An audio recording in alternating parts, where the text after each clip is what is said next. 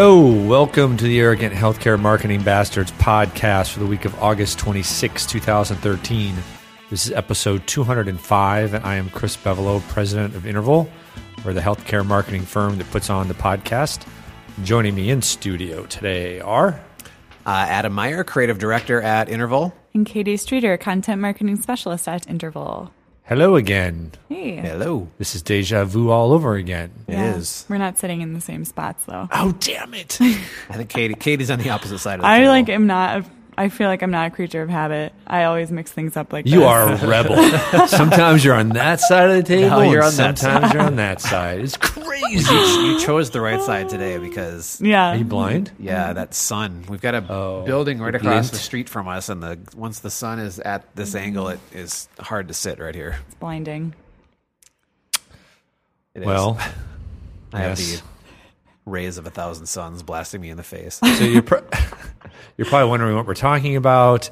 This is going to be a reprise of uh, a podcast that was recorded two weeks ago, and then accidentally Adam accidentally stuck it in the microwave and hit popcorn setting, and it fried it.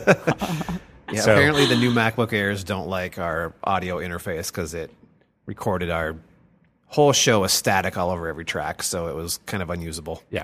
So we're going to repeat the content in here. We'll try to capture the recapture the magic because, like we said before, it was probably the best podcast we've ever recorded on Yeah, so many levels. Yeah. We'll, we'll do our best. So, little bit of a bummer. um, some updates. Don't forget, SHSMD's coming up. Pert near a month away now. We're going to be all over SHSMD. We got to come up with a different metaphor every time. I've already said like stink on a pig and like, and you said something else. White on rice.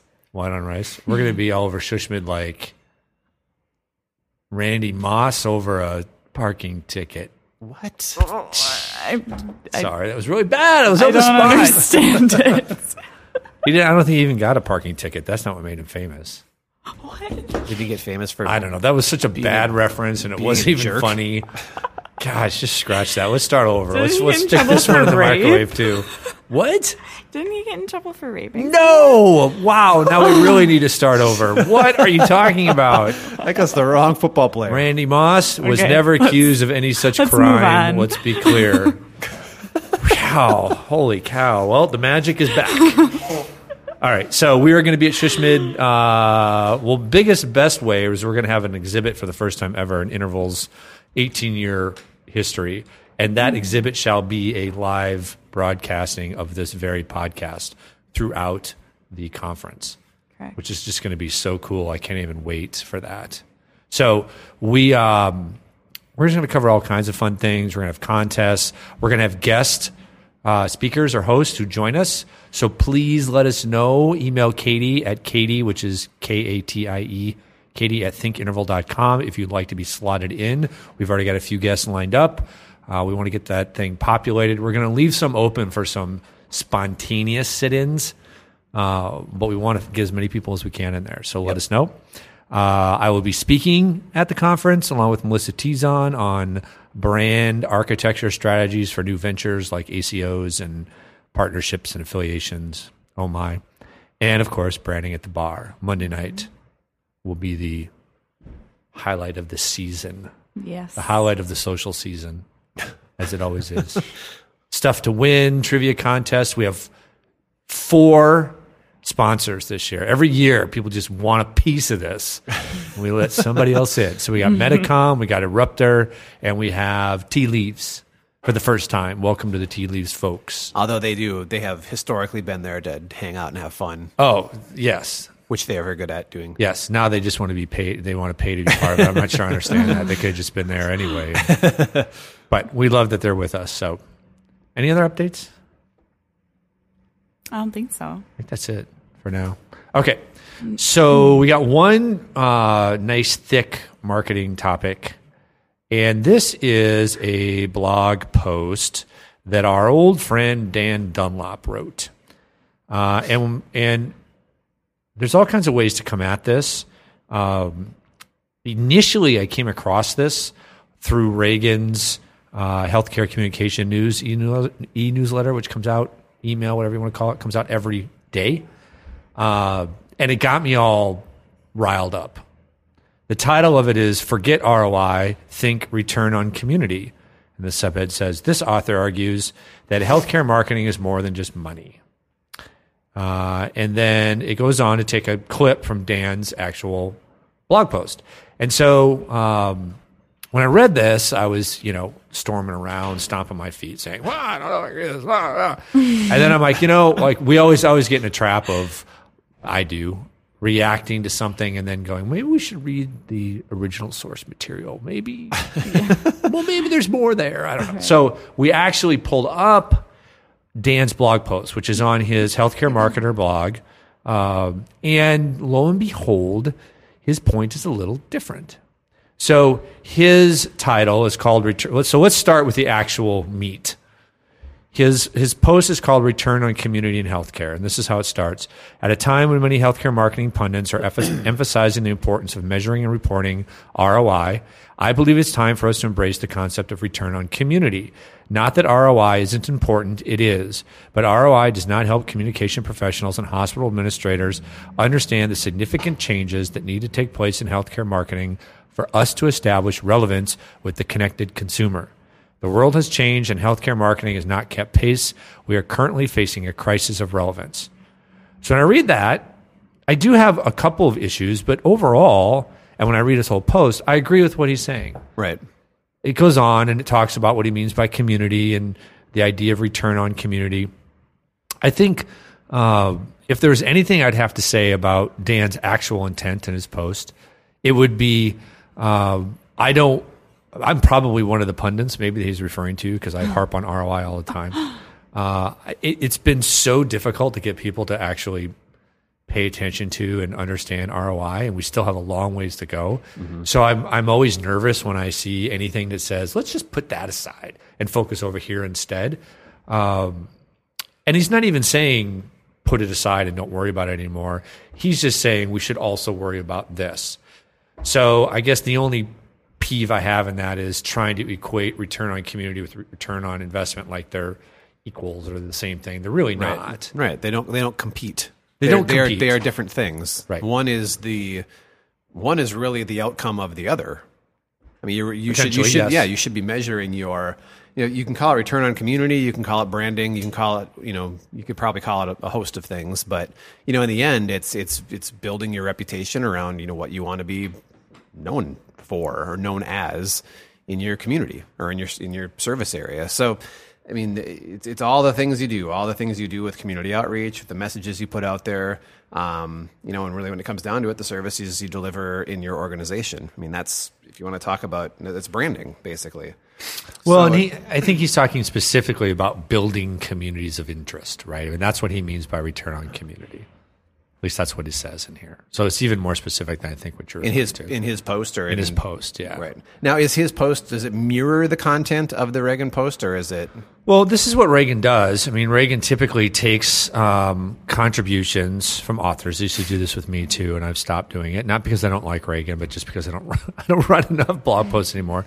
Um, and they take a chunk of it, and basically, um, it's not like it's not like a BuzzFeed or a, or a Digg where they give you the headline and they give you a little blurb and then it links you to the actual content. Right. They pretty much copy and paste content in there. So all the SEO essentially is going to them unless you get all the way to the bottom and feel like what you've read isn't enough. They give you everything you need in the article itself in the in the health in the Ragan article.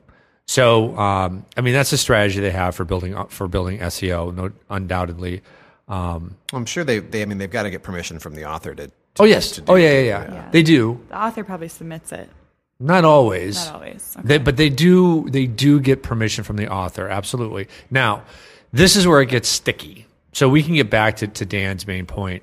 Um, but where it gets sticky is like this happens in the newspaper world. A lot of people don't know it, or even in any publishing world, where you've got a reporter or an author who writes a story. They don't always write the headline. The editor writes the headline. Right. And you got to be careful with that, especially in our world where you may provide content, but somebody else provides the headline if it's misleading. So when you read from Ragan that their headline is forget ROI, think return on community, That's not what Dan's saying. In Right. fact, he comes right out and says, I'm not saying it's not important. It is Right. important. Right. He's not saying forget ROI. This is what we would call what, Adam? This is a term that you have made me become very aware of. Link baiting. link bait. So describe what we mean by link bait for those who aren't aware. Uh, well, this is this is link bait. I mean, this is this is kind of a poster child situation for what link baiting is. It's when you, you set you set up an expectation within the headline that often has a component of like being dramatic or just being like and sometimes not even eh, sometimes anti the point that's being Yes, proven in- in, misleading. the article. It's just it's misleading and sometimes very much so. Other times, yeah, just a little bit, and sometimes you know it's it's you know, we, we talked about this a little bit on the on the, the previous show too, the one that that, that you know kicked the kicked the can uh, or bit the hmm. what's the term Bit the can, bit the can Kick the dust. kick the bucket kick the bucket kick That's the the term. dust, bit the dust. Bit bit the the dust. can Oh my gosh. Trying to screw you up. Is it National Lampoon's Christmas Vacation when he says terrible, burn terrible movie. burn dust eat my rubber uh, Now, wait, before you go to your point, because I think you're, I know where you're going. Just to clarify, link baiting isn't done just to be misleading. That's not. That's not what no we mean. no it's to it's get- often misleading. it's to but- pull people yes, in Thank you. it's to pull people in sensationalized, um, contrarian, something that's going to catch your eye. That's the Right. point of it. So Right. forget ROI certainly catches your eye. Right. It caught my eye. yeah If if the if the headline had been Dan's, no offense to Dan, but if its headline had been "Return on Community and Healthcare," I probably wouldn't even stopped. Right. But Right. forget ROI makes me go, "What?" Yeah, so that's link baiting, and it's a it's a problem. I mean, mm-hmm. especially now. I mean, last week we talked a little bit about BuzzFeed, and you know they're kind of, in a sense, masters of that to some degree. Although typically their headlines, their headlines, their head- Huh? My give it up! Give it up! I like it. oh, and I think we have a show title. No. Master I don't link think that one's going to Master be a link good baiters. one. Master link Yeah, give me baiters. master link baiting. Jesus. Uh, I forgot where I was. Okay, well, here I'll help you out. One of the things we talked about last time is this has inadvertently happened to us. So we go through on at least a monthly basis, if not more frequently, and look at our websites, look at our blogs, look at our metrics. And one of the blog posts that has continually popped up as the most um, visited is a blog post that I wrote, I believe, in 2007. So it's like six years old. And the title is Marketing Hospitals is Stupid. All right. Now, that was not written to be misleading. That was not written to kind of like catch your attention. That was literally the quote that was the basis for the, the post, which was a, a, like a VP of business development who had said to our client's VP of marketing, anybody who spends any time or money trying to market a hospital is wasting their time. The, it's stupid. Marketing hospitals is stupid. The only way you build volume in business is through physician acquisition, mergers, that type of thing. And so the point of the post was that's uh, not accurate. I disagree with that. Right. But the quote was exactly what somebody said. So it wasn't like, but I think a lot of people see that and think the post is going to be about Exactly. advocating that, That marketing hospitals is stupid. Right. So it's it's it's link baiting, though it's you know, Unintentional. it's unintentional. Unintentional master link baiting. Is that even possible? I don't think so. That's usually a pretty deliberate effort. yes, it is. That's one. That's definitely a, a part of it. It has to be deliberate. Yes. Okay. So, did you remember what you were going to say now? I have no idea. So anyway, so here's here's a little. This is good. Now karma has helped us because before when we when we recorded this and it bit the can, uh, we had not talked to Dan. We were going to reach out to him, but we kind of worked our way through all these opinions live in the recording, Right. And kind of came to the realization that day that maybe Dan didn't intend this, and you know, and so I actually talked to Dan via Twitter this week, and I said, "Hey, we're gonna we're gonna address your blog post on return community," um, and he was concerned that we'd be nice to him. To which I said, "We're always nice." Um, and I, I got we got to the point of where I said, you know, we agree, but we kind of disagree. I said, in essence, I still think you should strive for ROI, ROI even with ROC. Is that okay? And he said, We agree. I think ROI is necessary and a big part of ROC. Never said it wasn't. Ragan put a headline on my post, quote, forget ROI. Because earlier he was concerned. He's like, Which one are you reading? Are you reading the Ragan one or are you reading my original one? Um, and I acknowledged that, hey, we had picked up on that. Uh, and he said, sweet, because they definitely twisted my message and they took my chapter and cut it up. So he, actually, his post was part of his upcoming book. And so they kind of chopped it. But that's unfortunately what happens when you agree to let people. Yeah, You kinda give up headline. control. Yeah, yeah. You know, the other thing we talked about a little bit too in the in the last in that episode was um, really the the roles of of marketing, and by definition, I mean this is something that I think we go too often as, as you know as as our kind of stance on on marketing and its role in in this industry is that well it's its role in any industry. I mean by definition, if you're if you're in if you're working in marketing, you're really kind of you're about finding ways to build business properly in your market. You know, what is your market after? Um, what are the, the services you provide? And, and, and, it's, and it all comes down to driving business, the bottom line, and, and, and utilization. So, with in that regard, I have a little bit of a beef with really coming at marketing's responsibility for being at at least being set up as like the sole drivers of of the the efforts that go on with the return with, with within this return on community subject. Well, he addresses really- it. There's, right, and there's I mean there's so much more. Right, right. Right. and read read Dan's article. Yes. Um, but I mean, it's it's not just marketing. I mean, obviously there are so many who play a huge role in that, from your foundation to you know other community outreach to you know philanthropists, if, if you have any within your organization. I mean, it, there's so much that goes into that. I mean, marketing plays a role, but I don't. They can't be expected to be like central to that because that would take them away from what they're really supposed to be Mm-hmm. doing. It's it is a uh, a fundamental contradiction that rarely gets addressed when you think about cons- compare the marketing efforts of a hospital to the communication efforts of a government group or a, a charitable organization, right? So let's say the the message is we want to cure diabetes, right?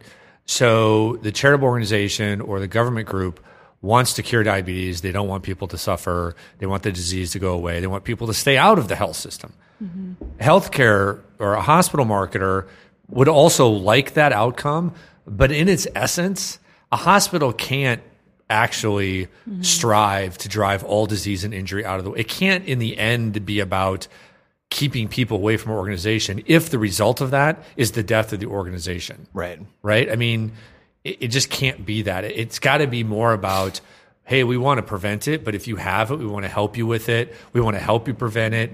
You know, you want to be an educator. You want to be talking about wellness. You want all those things, but there is a fundamental conflict in there, in that if you could ma- wave a magic wand as a charitable organization and make it go away, make all disease go away, you would. I think if you were a hospital marketer, you would do that too, mm-hmm. but then you'd be out of a job. So how do you, how does a health, how does a hospital reconcile that, especially these days with reform and population health management, that mission of trying to keep people out of its rooms, mm-hmm. Right. with well but we also have to be able to serve people mm-hmm. and there's a there's tension there so interesting stuff Yes. all right did we cover that I think so.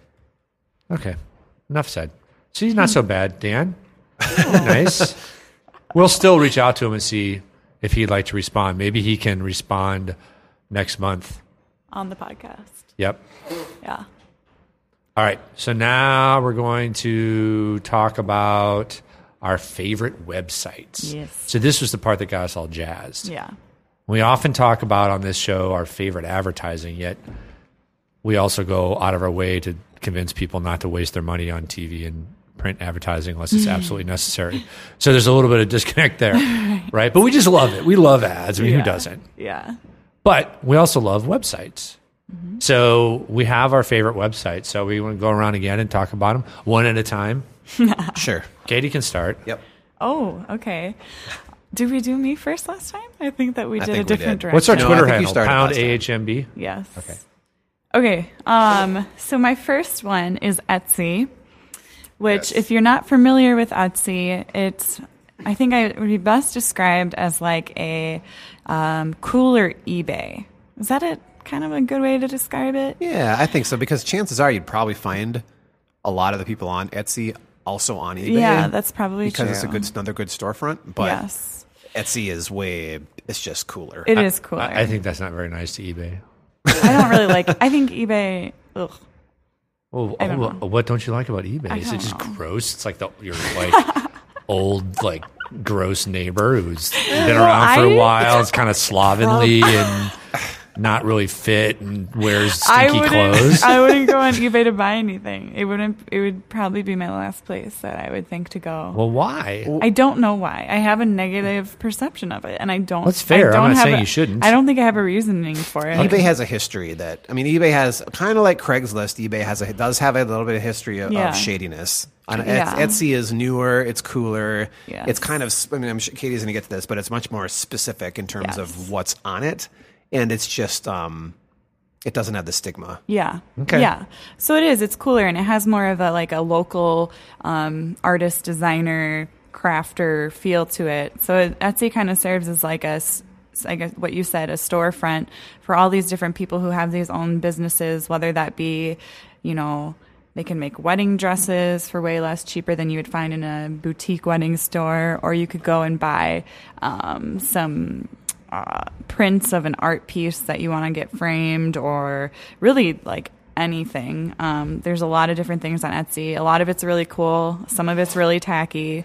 Um, so really crafty. And what I like about it is you can really find anything and you can find like those neat different things like for decorating your house or an interesting piece of clothing.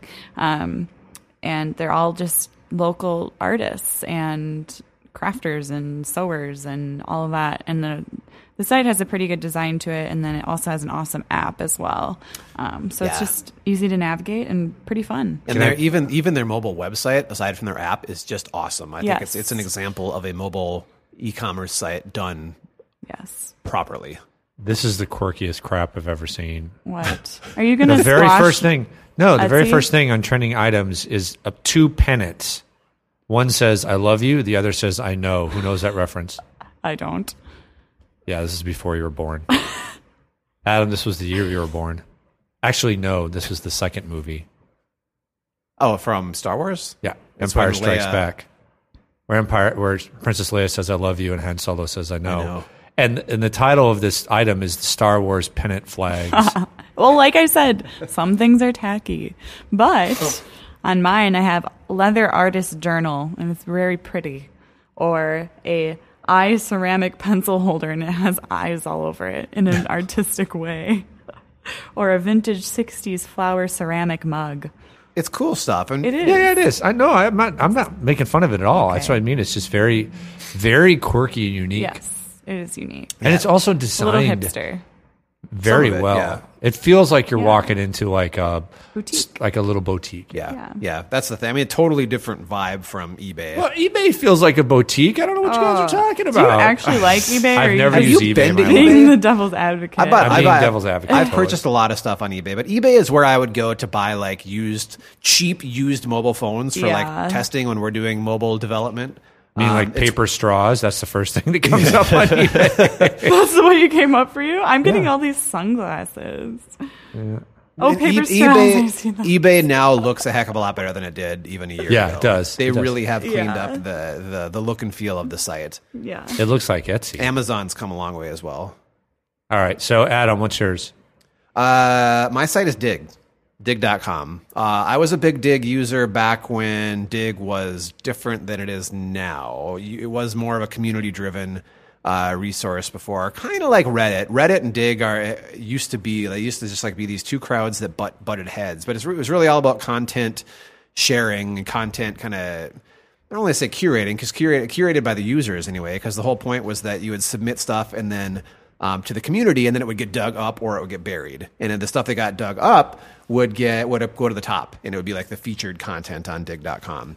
Um, the problem with their previous model is that some users had got, got who had gained had, started to gain way too much control over the system and were able to were too way too influential on what went to the top.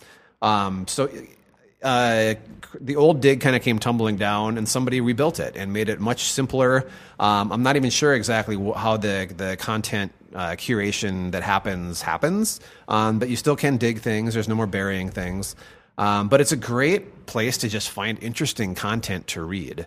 Uh, you know, unlike going to CNN.com where there's these different sections of of news, you know what you're going to find kind of in, in any one of them. Digg is just it can be very random stuff, but almost always very, very interesting. Um, And they, they themselves, again, kind of like we were talking about with, with uh, you know, our, our first topic today, they themselves don't host this content. You know, they, they post a snippet of it and link back to the actual source of the content where you'll go to then read it. Um, so I, I very much just like the content that gets curated over there.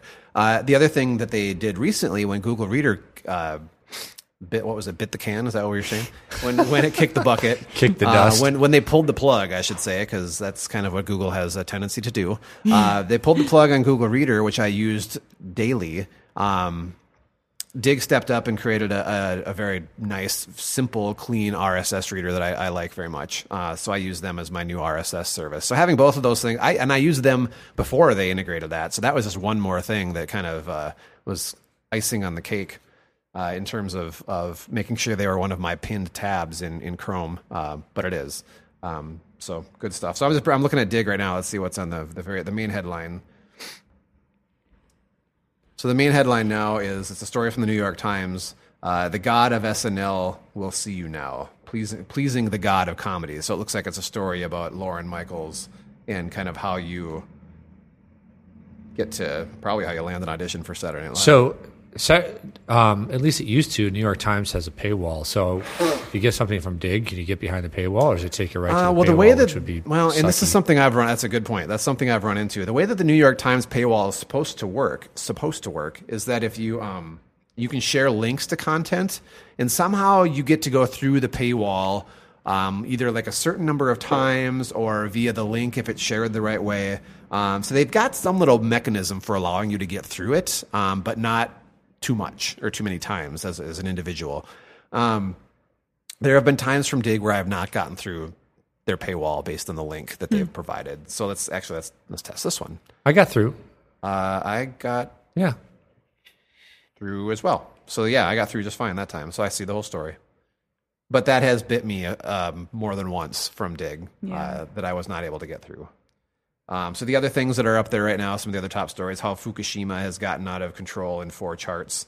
Uh, so I think that's the power plant that is still underwater in Japan after the tsunami. Have you guys have you guys noticed that there are now these very common headline um phrases and words that I see everywhere now. So the one you just said, how XYZ blank in one chart. One chart or whatever. It's always one chart. That one I think you said was four. There's another one that says um the most blank ever of whatever it is, right? Is this the most what was like the most Right, amazing right. um, water basketball slam dunk thing ever. But just trying to set something up as and the it, and it extreme. just, yeah, but it just annoys me because now I see it everywhere, and it's like not all Yeah. these can be the best ever. Right, right. And there's other ones like that, but it's it's well, this kind of taps into that whole infographic Yes. craze that is a bit out of control. And seriously, people need to learn the definition. So many things are out there that are not in claim that cl- are claimed to be infographics are not infographics. there's just common words like insane or insanely. That's in all Yeah, these headlines. Um.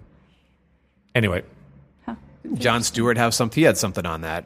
He's he's probably ranted on that number a number of times. probably.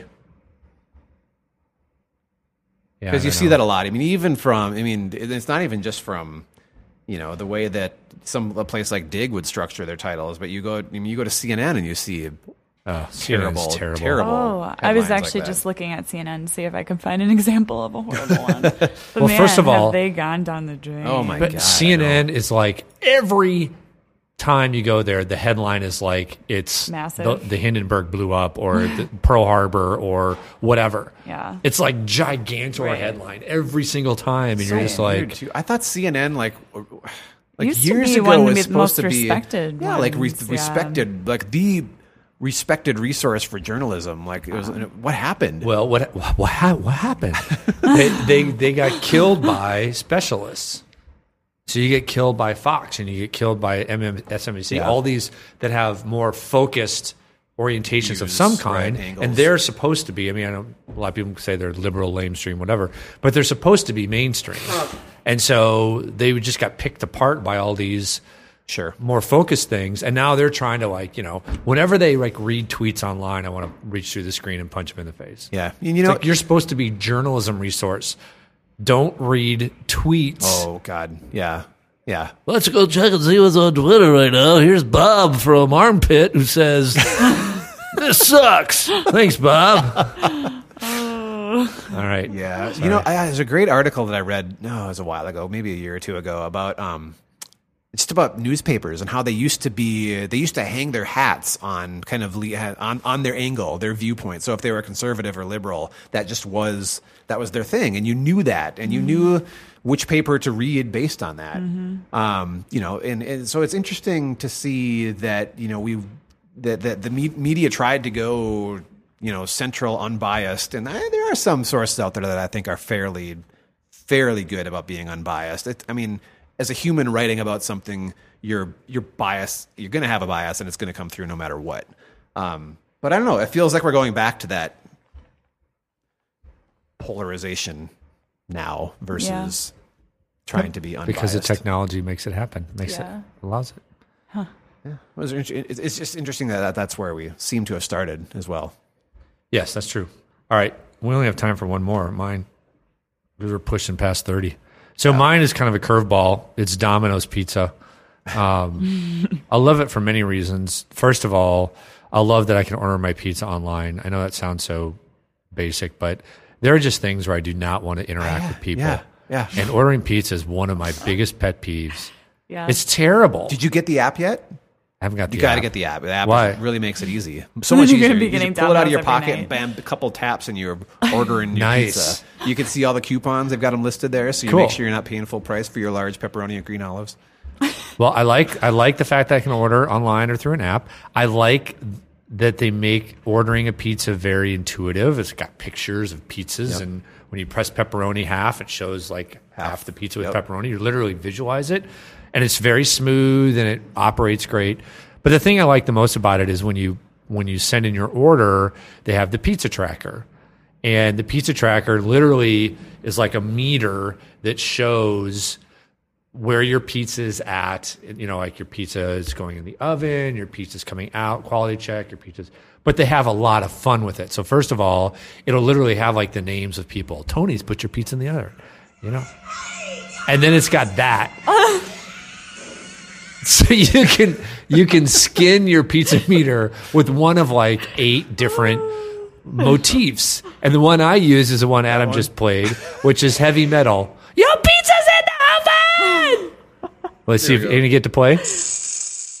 Oh, there's the the concussion mortars firing up. Oh, there's some lightning coming in. Come on, they Oh, some more. they can't hear they can't hear the. I know. I'm trying to. I'm just letting it. Go.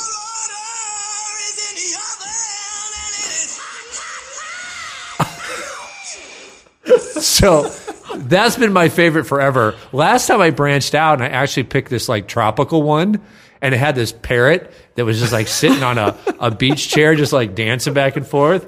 And it was like a Caribbean voice. We got your pizza going, Mon. That's not Caribbean, but it was hilarious. It made me laugh. So Is there like a cheerleader one too? I think. I don't know what they all are, but it's they're, They're good. good. They're funny. So it actually makes ordering a pizza um, quite Yeah. enjoyable. And I just Googled if Domino's was the first to do it because I know there's lots of copycats.